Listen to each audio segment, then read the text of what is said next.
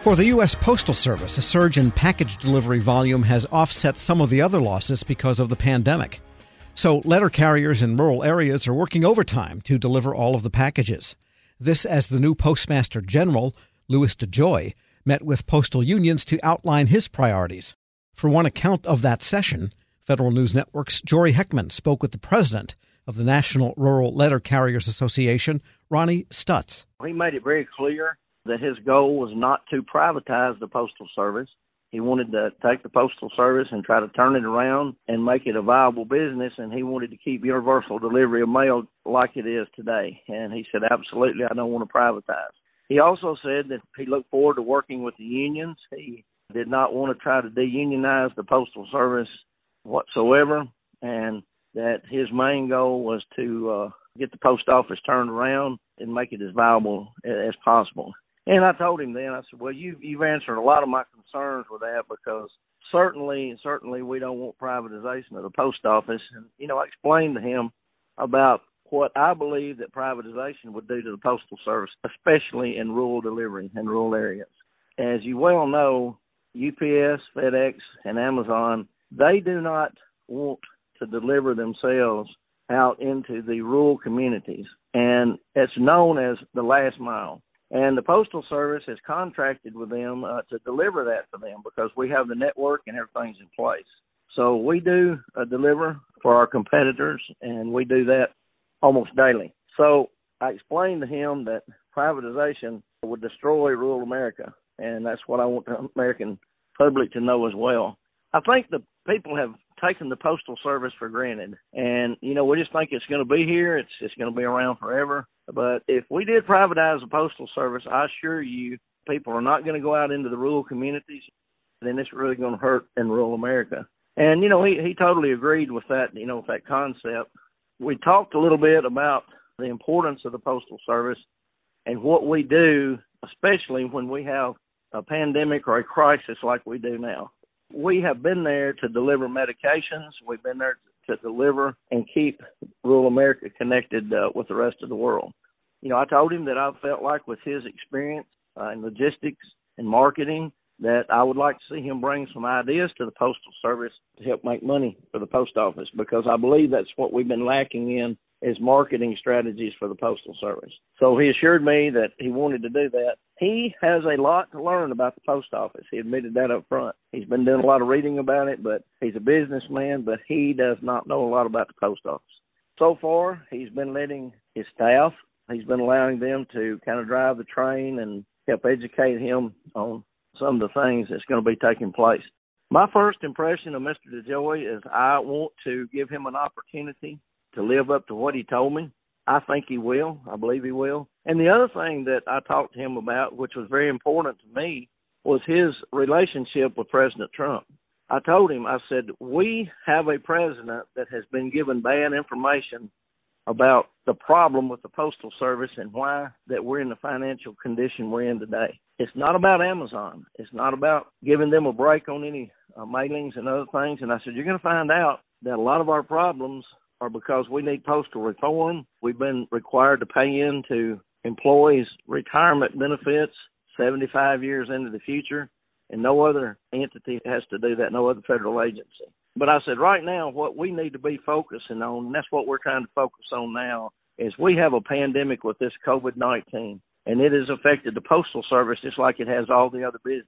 Uh, we need money, and the president, through his being given bad information, pretty much stopped our money. I mean, that's where it stopped. It stopped at the White House. And I told him, I said, I hope with any kind of relationship that you might have with uh, President Trump, you know, we might be able to educate him on what the issue is with the Postal Service and where we need to go from there. A very uh, productive call, it sounds like.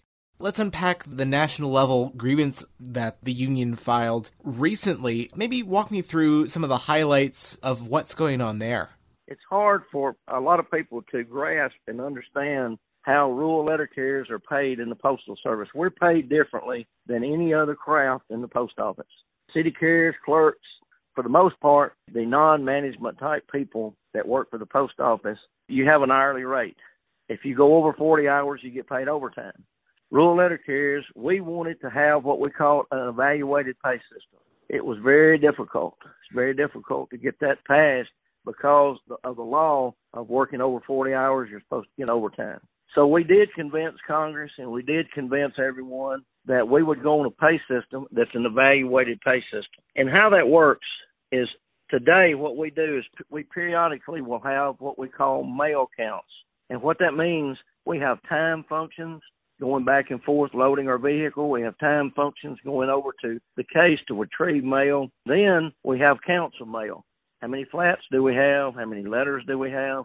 How many certifieds do we have? How many packages do we have? And each one of those has a number that goes along with them. Like X amount of letters gives you so many minutes. So what we would do, and all rural routes will be evaluated differently depending on how much work they do and how much mail they get. So you would go through a period. Normally it's about once a year that that route would be evaluated, and what we did through that period of time, that would set the evaluation of that route.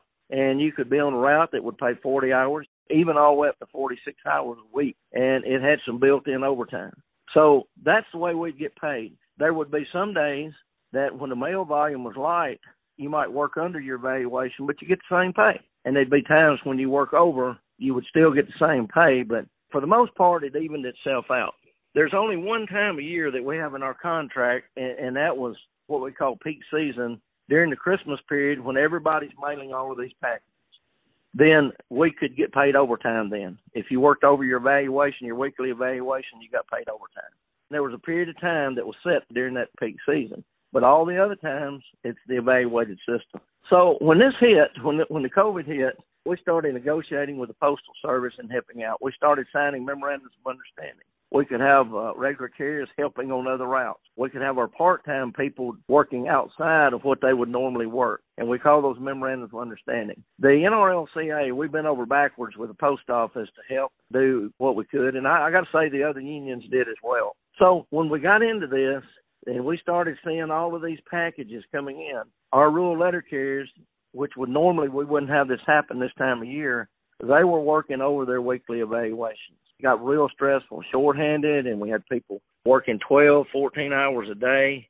We needed some assistance. We didn't really have the bodies to do it. And this thing hit all at one time.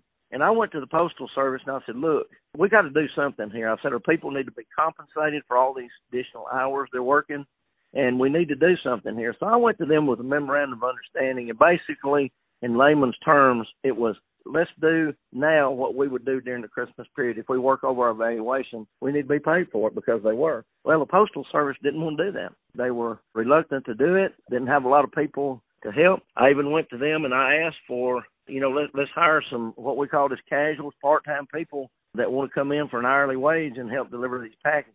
And that didn't get done. So once we worked with the postal service and, and everything going like it going, we didn't have any choice but to file a national level grievance. And basically, what it did, it just says that we'd be paid for all of these hours that we worked over our weekly evaluations. So we felt like we didn't have a choice but to to stay timely with this. We we filed a grievance, and it's not to say we're not going to work it out, but we just felt like that we weren't being given a fair shake for the things that we're doing, and we had to do this to protect our people. Ronnie Stutts is president of the National Rural Letter Carriers Association, speaking with Federal News Network's Jory Heckman. Check out Jory's story at federalnewsnetwork.com. Want more ways to show your good side to the world? Donate plasma at a Grifols Center and join thousands of donors who are helping to save lives. Receive up to $1,000 your first month. Learn more at grifolsplasma.com. Will you and everyone you work with lose their minds if you don't use Upwork to bring in more talent to help? Yep. Can you afford to spend months finding that talent the old fashioned way? Nope. Can you hire them in seconds on Upwork? Yep. Is it complicated? Nope. Can you have them as long as you need? Yep. Longer than you need? Nope. Is Upwork a newer, better way to work? Yep. Is this commercial over? Nope. What about now? Yep. Upwork. This is how we work now.